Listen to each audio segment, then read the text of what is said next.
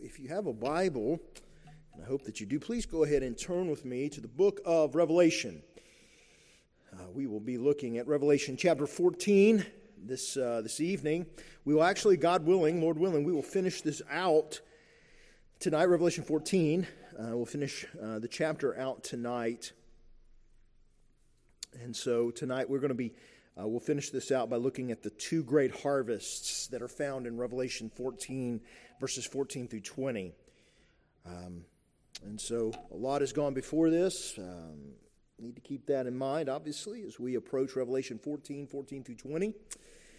And uh, so in Revelation 14, 14 through 20, if you found that place, I'm going to ask if you're physically able to do so to stand as we honor the reading of God's holy and written word. Revelation chapter 14, verse 14 through 20. Hear the word of the Lord that's given to us tonight. And I looked, and behold, a white cloud, and upon the cloud one sat like the Son of Man, uh, having on his head a golden crown, and in his hand a sharp sickle. And another angel came out of the temple, crying with a loud voice to him that sat on the cloud Thrust in your sickle and reap, for the time is come for you to reap, for the harvest of the earth is ripe. And he that sat on the cloud thrust in his sickle on the earth, and the earth was reaped.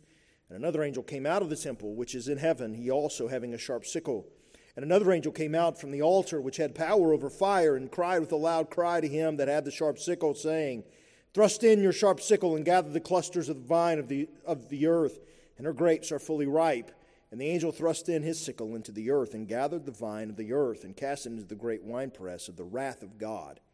And the winepress was trodden outside the city, and blood came out of the winepress, even to the horses' bridles, by the space of a thousand and six hundred furlongs. Let's pray. Father, we come to a text tonight, as all the texts before it, um, to look to, uh, to, to you to, for wisdom and, and guidance. Help us, Lord, we pray, um, to rightly view this text in Christ's name. Amen. Amen. Thank you. Be seated. So uh, we have come to uh, we just while we have just finished. Um, excuse me, Christmas. It's not been that long ago that we were actually uh, last season, as in a matter of fact, where we were in, uh, where we were talking about harvest, and we were talking about um, all the things that were that were that had happened. Uh, you know, all the as har- as as farmers brought in their crops, and uh, you know every everything else. And I think I think it uh, there's a reason why. Um, harvest is generally seen uh, with, uh, with expectation, right? A lot of hard work has gone into it. You've, you've put, a lot of farmers have put a lot of hard work into it, and now they're getting, by God's grace, to benefit, to reap the benefit of, of, uh, of all of that hard work. And now our text, our text is no different uh, when it comes to, and it begins to speak about uh, the, uh, the, the Lord working and moving and reaping um, the, uh, his, his benefits, his, his reward um, by, uh, by producing or by, by, um, by working out in two, in two ways, two great harvests.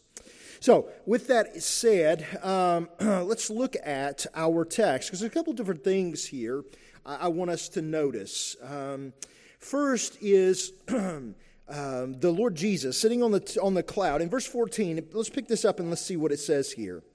And I looked, and behold, a white cloud, and upon the cloud one sat like to the Son of Man, having on his head a golden crown, and, and in his hand a sharp sickle. This, this is no, no, uh, no one else than the Lord Jesus. This, this is who is the one who is sitting on this cloud. I will say to you that uh, the Bible has a lot of things to say about clouds. Uh, you may not think that, but it does. Uh, so think, for instance, in Exodus 19 16, uh, the law was first given uh, in a cloud covered mountain. I think that's significant for us. In, in Exodus 34 5, when the law was given a second time, a cloud again appeared. In Exodus 40 34, uh, upon its completion, a cloud covered the tabernacle. In Numbers 9:17 when the Israelites were to break camp on the journey to the promised land it was a cloud of during the day that led the way and a pillar of fire by night in 1 Kings 8:10 when the temple was dedicated, a cloud filled the holy of holies. And again in Matthew 17:5, Jesus was on the mount of transfiguration. And then in Acts 1:9, Jesus was ascended into heaven and the text notes that he was taken up in the clouds. So the Bible has a lot to say about the significance of, of clouds. And, and here, uh, the, the text is uh, John is being inspired by the Holy Spirit to again let us know that the Lord Jesus is the one who is exalted and the one who is being identified with the God of the Old Testament, with Yahweh, with the Jehovah, with the God, of the, the God of the Old Testament, the God of Israel. And he is the one who is going to reap. He is the one who is going to reap. And there are significance throughout the Bible of all types of different harvests. There are harvests of all different types in the Bible. Um, and in, in, the, in the text tonight, we see two great harvests one of grain and one of grapes. One of grain and one of grapes. Notice that the first harvest is the harvest of the, of the earth. But notice that the second harvest is the harvest of the grapes of the earth. I, don't think we should miss this. I don't think we, we can, because after all, Jesus likened what? Uh, on several occasions, he likened uh, the, uh, uh his people to, uh, to, to good grain. As a matter of fact, Jesus tells a parable of a, of a man who went out to sow good seed, and he sowed good seed. And in the middle of the night, right, or, or when, the, when things began coming up, his servant came to him and he says, uh, Lord, didn't you, didn't you sow good seed? And, and uh, the Lord said to the servant, He said, Yes, uh, an, an, evil enemy must have done this, but let them both grow. And, and then at the harvest time, you can take out uh, the, and separate the, the good grain from uh, the chaff, from, the, from that which is not good grain. And so Jesus likens the harvest of the, of the earth to uh, the, fir- the first harvest here, to that of grain, and the second, that of grapes. And, and then there's a reason for that, and we'll, we'll look here.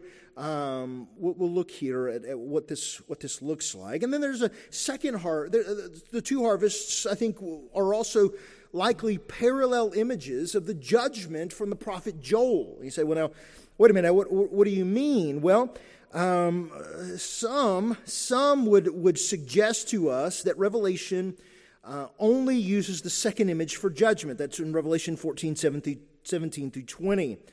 But I, and, but I, I want us to, to think, and I think that's right, uh, because I think the first, the first that we see here is the Lord Jesus who's the one doing it. And the second one is the angels that are, that are going to do it. And, and again, I think there's reasons for this. Uh, uh, there are there are certainly I think some good reasons. One being the Lord is is is certainly taking the care and the time to reap His people, to bring His people in, whereas uh, He leaves the the execution of judgment to the angels.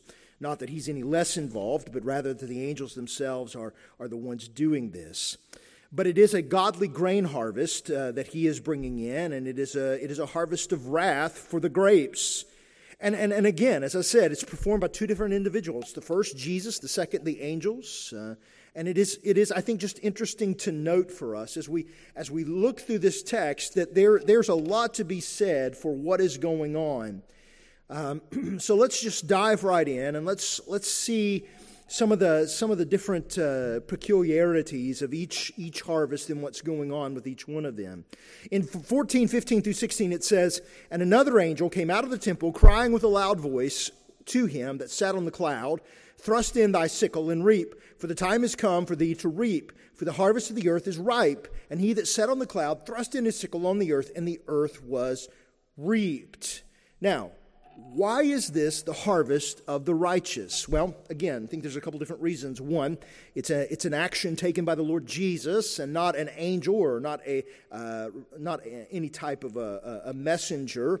Uh, I think there's a couple different things going on. One, it, notice, notice that uh, this, this, this uh, person uh, is, uh, is very clearly the Lord Jesus because it says in verse 14, uh, one sat like to the Son of Man, or, or, you know, looking exactly like the Son of Man, that is the Lord Jesus. And we know that the Son of Man was uh, the uh, was one of Jesus' favorite uh, um, uh, titles for himself. Uh, we also know that it's a way for us to, to, to see the connection with, with Christ, with our race, and in his very character. He bears the attributes and the moral glories of the Ancient of Days, and yet he is, he is uh, the Son of Man at the same time, fully God and fully man. And it is interesting that, um, that John describes him in verse 14 here. Says, And I looked, and behold, right? Uh, in other words, it, it, it, it, took John, not, not by surprise, but it was just a, a glorious sight for him to see. And notice that there are three things going on here. First, there is his seat, it is a cloud, right? Uh, and it's a cloud of, of, uh, of, of, of, righteousness, a pure righteousness, divine presence. And second of all, there's something on his head that is a crown, and this is the victor's crown, the crown of victory, the, the, the, the appointed by God as high, high king and, and has the royal right and dignity of rule. But then there's something else going on with this, with, uh, with, with the Lord Jesus here in verse 14. And it simply says this in 15 to 16. And It says, excuse me, there was something in his hand. What was in his hand? Well, it is a sickle. Um, and it's, it's, it's a unique reality here um, because it, uh, the, the process really is, um, is really interesting. Uh, it was used, the sickle was used for the separation process. It's sharp. It, it's meant to be sharp because it's meant to, to, to, to, go in, and the word thrust is used here. He thrust in the sickle, uh, relating power and, and, and authority to do this. And he rightly reaps uh, through his own uh, reaping process everything that needs to be reaped correctly and rightly. And he does this out of his own power, out of his own authority, for his own glory and his own honor, for his own praise. God is at work reaping his people from among the earth. He is reaping, he is bringing them up out of the earth, and he is, he is, he is bringing them to, to safety. But then there is the, the, the, the, reality here of verses 15 and 16. It says, Remember, and another angel came out of the temple, crying with a loud voice to him that sat on the th- cloud, Thrust in thy sickle and reap, for the time is come for you uh, to reap, for the harvest of the earth is ripe. And he sat on the cloud, thrust in his sickle of the earth, and the earth was reaped.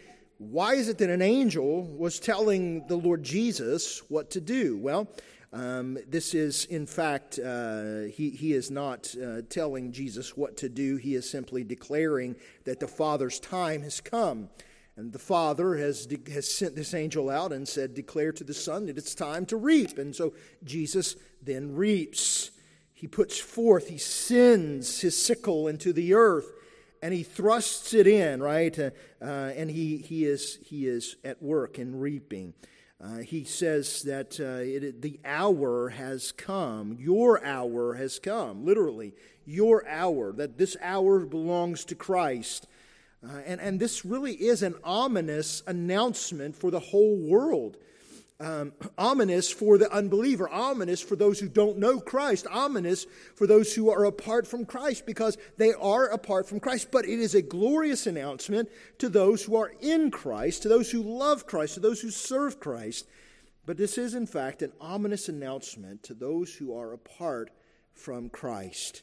Those that who who can those who are can expect to have great uh, great tribulation and troubles upon the earth. And the Lord Jesus accomplishes it to its fullest. Notice that. Notice, notice what the text says. And the earth was reaped. The Lord Jesus had no trouble reaping in the earth all of his people. The Lord Jesus had no issues whatsoever in, in, in putting forth his sickle and in reaping the earth. There's, there's no problems here. Jesus is, not only has the right to do so, he has the power to do so. And, and it's interesting that throughout the text of Scripture, this idea of grain harvest is used in very positive lights. So, for instance, in Matthew chapter 9, in verses 9 through uh, uh 37 through 38, in Matthew chapter 9, uh, the, the apostle writes for us. Uh, he says in verse 37, then says, then says he to his disciples, the harvest truly is plenteous, but the laborers are few. Pray ye therefore the Lord of the harvest that he will send forth laborers into his harvest. Uh, and again, Jesus uses something very similar in John chapter 4, verses 34 through 38, where he tells the disciples, you know, lift up your eyes, right? The fields, they're ripe to harvest. This is a, a positive image for the believer. And it's interesting because as you look back earlier in the text, These 144,000 repre- uh, individuals, these representatives, what, what, what are they? They are the first fruits of the Lord's harvest. They are simply meant to be the first fruits of the greater harvest that was coming. And in the second vision, the, the grapes that are gathered, there's a difference here. In verse in, in chapter 14, it just says, and the earth was reaped. But in the second one, the much, a much more ominous reality comes face to face with us, and that is that the second harvest, right? The first harvest has to be good because the second harvest is then taken and they're put into the winepress, and it says the winepress of the wrath of God, and there he he makes quick work of these grapes. We'll talk a little bit more about that in just a minute. But it is a, a, a, truly glorious reality to see that the Lord Jesus Christ is the one who loves his people. He loves his, he loves his, uh, his people very much and will not leave us to another, but rather he will not leave us to be harvested or winnowed or threshed or burned. Um, but he will harvest us himself and he will, he will work uh, diligently for his own glory in this. But then in, but then in Revelation 14, chapter 14, verses 17 through 20, there's some, there's some things that, that are really, that, that are really um, striking here. Because it says, it says here in verse 17, and another angel came out of the temple which is in heaven, and he also having a sharp sickle. And another angel came out of the altar which had power over fire, and cried with a loud cry to him that had the sharp sickle, saying, Thrust in your sharp sickle and gather the clusters of the vine of the earth, for her grapes are fully ripe. Now, notice that uh, these angels are clearly involved. Um, they've been mentioned. They're mentioned throughout the book of Revelation. They're mentioned throughout this chapter. But the fourth and the fifth come out of the temple. Uh, and, and actually, this, this has great significance because in chapter 16, we'll start talking about these vials that will be poured out uh, upon the earth. But, but two angels are specifically mentioned here. One has a sickle, right? Uh, and the other has, has power or authority over fire. That is the fire of judgment. And he, the, the latter cries to the former, reap, right? And that's what it says. Again, thrust, just like the Lord Jesus did himself to his, to his people, to his grain, except now this angel is the one who is, who is gathering these bunches of the vine of the earth and throwing them in, throwing them in judgment. They join now the Satan and the beast and the false prophet, and uh, they, they now, uh, the, they now uh, join the great dragon in judgment. And, and it says here that the earth is the vine of the earth. What, what, what does God do with, with the vine and its clusters, right? This is nothing more than a, than a reality for unmixed divine judgment upon the earth. There, is no mercy that's going to mitigate this. There's no mercy that's going to, that's going to be allowed at this point.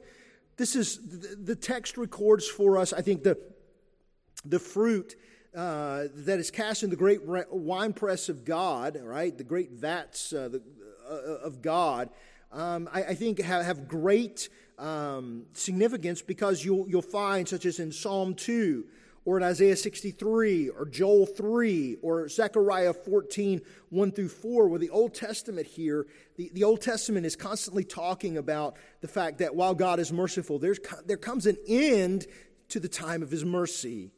There comes an end to the time of his mercy. And it is interesting that all of these events take place outside of the city of Jerusalem in the place called the Valley of Megiddo, right? Or Armageddon, I guess as, as we would call it, but the Valley of Megiddo. And so it is amazing that so enormous is going to be God's slaughter of the earth that blood runs round about the entire land for 200 miles. 200 miles. This isn't just a, a, small bit. This is a horse's bridle, right?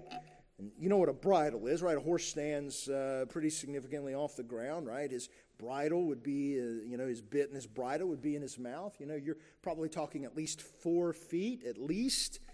So, four feet, 200 miles.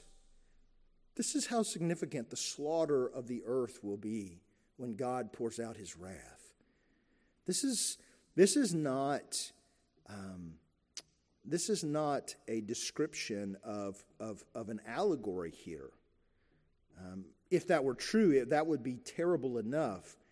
But the text is very clear that, that this is something that is going to be enormous and is going to be very sweeping and is going to be catastrophic in nature. It is going to be beyond anything we have ever seen or known when God exercises his judgment. Now, it is interesting that um, it is interesting that it says uh, that it is uh, uh, uh a thousand and six hundred furlongs, right? And and so when when you put this out, this this comes out to be right about two hundred miles, which is which feels almost the entire land. It is a it is a great, great and very horrible time. But God's mercy has come to an end. The mercy of God has come to an end. And it's interesting that as you look at Scripture, there typically are three different vines. As you, as you look at Scripture, there are three different vines that come very evident here. The first is the Israel, the nation of Israel, which is, or which, uh, which is uh, known as the vine, right?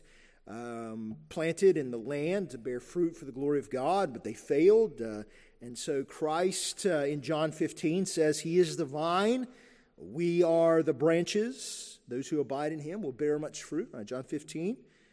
But then also here, the world system is the vine of the earth in contrast to the vine of the grain of Christ. That wicked system, Babylon the Great, that intoxicates people and controls them will one day be cut down and fully destroyed. And that's what it says in verses 14 through 18, or I'm sorry, 18 through 20. It says, And another angel came out of the altar and had power over fire and cried out to the loud, uh, with a loud cry to him that had a sharp sickle, saying, Thrust in the sharp sickle and gather the clusters of the vine of the earth, for her grapes are fully ripe. And the angel thrust in his sickle into the earth and gathered the vine of the earth and cast it into the great winepress of the wrath of God. And the winepress was trodden without the city, and blood came out of the winepress, even unto the horses' bridles, by the space of a thousand and six hundred furlongs. Hmm. This is going to be a slaughter of dramatic proportions. Um, and it's interesting because God is actually using something that was a typically a joyous time in, in throughout the the the, the throughout the Middle East. Um, and even even today, a, a time of, of harvest, uh, of trampling out the you know in the wine press, so they can make their, their wine and they can make their um, their uh, uh, their the fruit of the vine and things like that, and put them in storage vessels. Something that was generally a joyous, celebratory time. God now takes and he represents this as his judgment upon his enemies. A matter of fact, we see later in Revelation 19:15 where it says that Jesus himself, it's Jesus himself who treads the winepress of the fury of the wrath of God Almighty. And it is interesting again that this, this all occurs outside of the city. What else occurred outside the city? Christ's death. Christ's death, they will be taken outside the city as a sign of separation from the covenant, God's covenant people, and then graphically described about the bloodshed that will take place. And it is meant to add horror to us. We are meant to be horrified by this. I will simply add this to, your, to, to you if you do not know this, right? Um, when it talks about 1,600 furlongs, right, it is likely discover, discussing God's universal scope of his judgment. Um, in that uh, a, a, furlong would have been about an eighth of a mile. So by Roman Roman standards, it would have been 200 miles. By today's modern standard, it would have been about 80, 184, 185 modern miles. But geographically, it is the approximate length of the nation of Israel. It is the pr- approximate length of the nation of Israel. From border to border. In other words, God's judgment will be so significant that it will literally fill the entire geographical nation of Israel. with four feet of blood. Amazingly, amazing, a, an amazingly horrific symbol here. And it will be from the blood of the wicked. Right? The blood of the wicked. Now, Revelation speaks about blood throughout the book. It does. It speaks of the blood of Christ in Revelation 1 5, 5 9, 7 14, 12 11, 16 6, 19 13. It speaks of the blood of the saints in Revelation 6 10, 14 20, 16 6, 17 6, and 18 24. It even speaks of the blood of the innocent in Revelation 18 24. But it also says that the rivers and the seas will also be turned to blood. It talks about in Revelation 6 12, 8 7, and 8 11 6, 16 3, and 4. And the Jews of the Jews of Jesus' day, I'm sorry, of John's day, would have fully understood, the, the, the believers of John's day would have clearly understood that this was John, this was the Lord's way of, of calling back and calling to remembrance God's fulfillment and his promises that he said he would fulfill concerning the nations who will not bow the knee to Christ. So, for instance, in Joel 3 12 13, he says, Let the nations be awakened and come up to the valley of Jehoshaphat, for there I will sit to judge all of the surrounding nations. Listen to this Put in the sickle, for the harvest is ripe. Come, go down, for the winepress is full, the vats overflow, for their wickedness is great. John is, by the Holy Spirit's movement, is recalling back to Joel chapter 3, verses 12 and 13. And he's granted this vision of what exactly is going to happen, this, this pressing out of the winepress. Jesus himself promised this in his own earthly ministry. He promised that there was coming a time in which God's judgment would fall upon the earth, upon the nations, and he would judge them and this would be a horrific time. Excuse me. Excuse me. For instance, in the Gospel of Matthew, Jesus talks quite extensively about the end times. Uh, Jesus specifically talks about um, the, the, the hour and the days. And, um, and so, for instance, in Matthew 24 and 25, we don't have time to read all of this. But, but let's listen, let's, let's listen in to some of what Jesus says and teaches here and in his own time of ministry in chapter 24 of Matthew. It says, And Jesus went out and departed from the temple, and his disciples came to him to sh- for to show him the buildings of the temple. And Jesus said to him, See, um, um, see ye not all these things? Verily I say to you, there shall not be left here one stone upon another that shall not be thrown down. And as he sat upon the Mount of Olives, the disciples came to him privately, saying, Tell us, when shall these things be? And what shall be the sign of your coming in the end of the world? And Jesus answered and said to them, Take heed that no man deceive you. For many will come, many shall come in my name, saying, I am Christ, and shall deceive many. And you shall hear of wars and rumors of wars. See that you, that you be not troubled, for all these things must come to pass, but the end is not yet. For nation shall rise against nation, and kingdom against kingdom, and there shall be famines and pestilences and earthquakes in divers places or different places. All these are the beginning of the sorrows. Then they shall deliver you up to be afflicted, and shall kill you, and you shall be hated of all nations for my name's sake. Then shall many be all offended, and shall betray one another, and shall hate one another. And many false prophets shall rise, and shall deceive many. And because iniquity shall abound, the love of many shall wax or grow cold. And so Jesus goes on and he talks about the coming of the days of, of Noah in verse 37. It says, But as the days of Noah were, so shall be the coming of the Son of or so shall the coming of the Son of Man be. For as in the days that were before the flood, they were eating and drinking, marrying and giving in marriage until the day that Noah entered into the ark and knew not until the flood came and took them all away, so shall also the coming of the Son of Man be. Then shall be two be in the field, one shall be taken and the other left. Two women shall be grinding at the mill, one shall be taken and the other left. Watch therefore, for you know not what hour your Lord does come. But know this, that if the good man of the house had known in what watch the thief would come, he would have watched and would not have allowed the house to be broken into. So a lot of people interpret Jesus' own words here as, as, uh, as proof of the rapture, but that's not what the text is saying there. The text is actually making the argument for exactly what I'm saying judgment of the wicked. Matthew 24 is talking about the judgment of the wicked that will come through Christ. Um, and so the vats will overflow, for their wickedness is great. And John Grant has granted this vision, and he speaks of this vision. And Jesus is very clear here.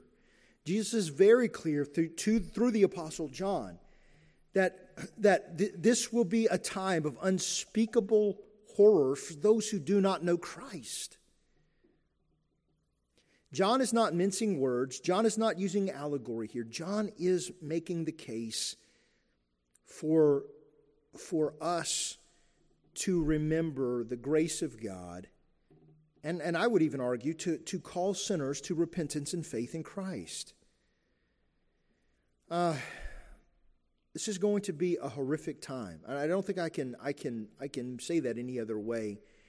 It, you know, it's easy. In our time, it, it's almost like it's almost like saying using the word the numbers billions and trillions you know like there's no way like we don't very seriously and maybe, maybe, maybe you all have, have fooled me, but, but I, I don't think there's any billionaires or trillion. There are no trillionaires in the world, right? But, uh, but it's hard for us when we start talking about billions of dollars. And there's no way to quantify that, right? Our minds have no way of processing billions of, of dollars, right? Uh, and I think the same is true for this text. I think it's difficult for us to wrap our minds around just the absolute horrific nature of those who don't know Christ and what will happen. What will happen to those who don't know Christ? When the judgment comes, and it will come, the wheat will be spared and stored in the barn, but the weeds, these grapes, will be thrown into the fire.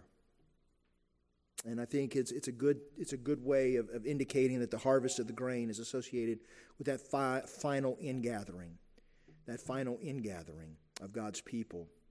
And that's why you, you have in other places, and we'll talk more when we get there, but in, in, in uh, Revelation 16 6, and it says, For they have shed the blood of saints and prophets, and you have given them blood to drink, for this is their just due. So even though this is horrific time, we need not say, oh my goodness, God is being unjust in this. Not at all. God is not being unjust here. They are, they are, they are reaping what they have sown. They are reaping what they have sown injustice, wickedness, the destruction of God's people. In Revelation 16 19, it says, Now the great city was divided into three parts, and the cities of the nations fell, and great Babylon was remembered before God to give her the cup of the wine of the fierceness of his wrath. Or again, in Revelation 17 6, I saw the woman drunk with the blood of the saints and the blood of the martyrs of Jesus. And when I saw her, I marveled with great amazement. In Revelation 18 6, render to her just as she has rendered to you, and repay her double according to her works in the cup which she has mixed. Mix double for her or in Revelation 18:24, and in her was found the blood of the saints and the prophets and of all who were slain on earth. Or in Revelation 19:2, for true righteousness are his judgments, because he has judged the great harlot and corrupted the who corrupted the earth with her fornication, and he has avenged on her the blood of his servants shed by her. And so this will be a massive, widespread, wide sweeping judgment upon God, by God upon the nations, and will be poured down the throat of Babylon. The world system. So that we can say with Isaiah 63, 1 through 3, Who is this who comes from Edom with dyed garments from Bozrah? This one who is glorious in the apparel, traveling in the greatness of his strength I who speak in righteousness, mighty to save. Why is your apparel red and your garments like one who treads in the winepress? I have trodden the winepress alone, and from the peoples no one was with me. For I have trodden them in my anger and trampled them in my fury. Their blood is sprinkled upon my garments, and I have stained all my robes. Brothers and sisters, there is great wrath waiting for those who do not know Christ. And this should, this should cause us to weep over the souls who do not know Christ.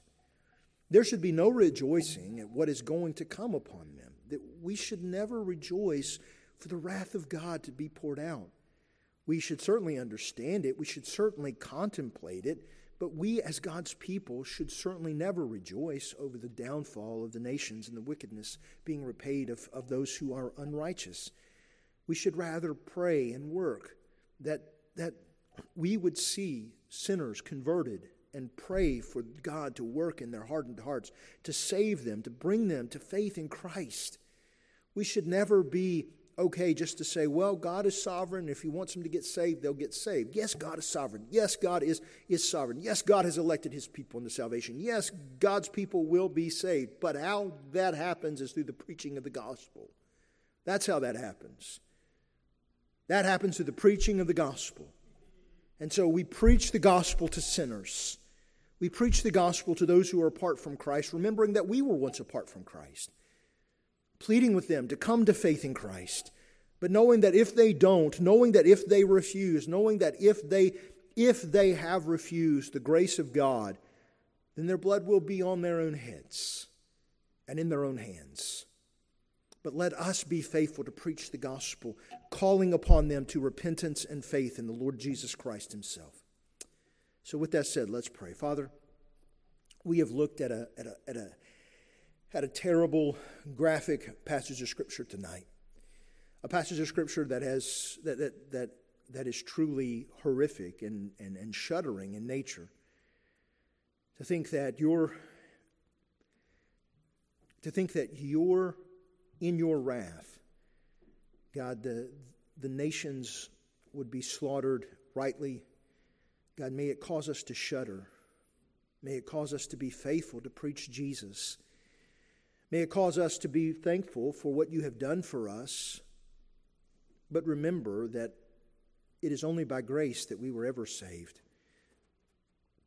It's only by grace that we were ever brought to faith in Christ. And this was never part of our doing. This was all your doing. And let us be thankful, but let us also work faithfully that we may be a part of, of, of, your, of your work. As you told your own disciples, lift your eyes up and behold, right, the fields that are white to harvest. So, God, may we lift our eyes and may we be part of the, of the harvest of souls that we may see sinners saved through the faithfulness of preaching the gospel. And may you be glorified, Father, in in, in your work, in the gospel and in the law. We ask this in Jesus' name. Amen.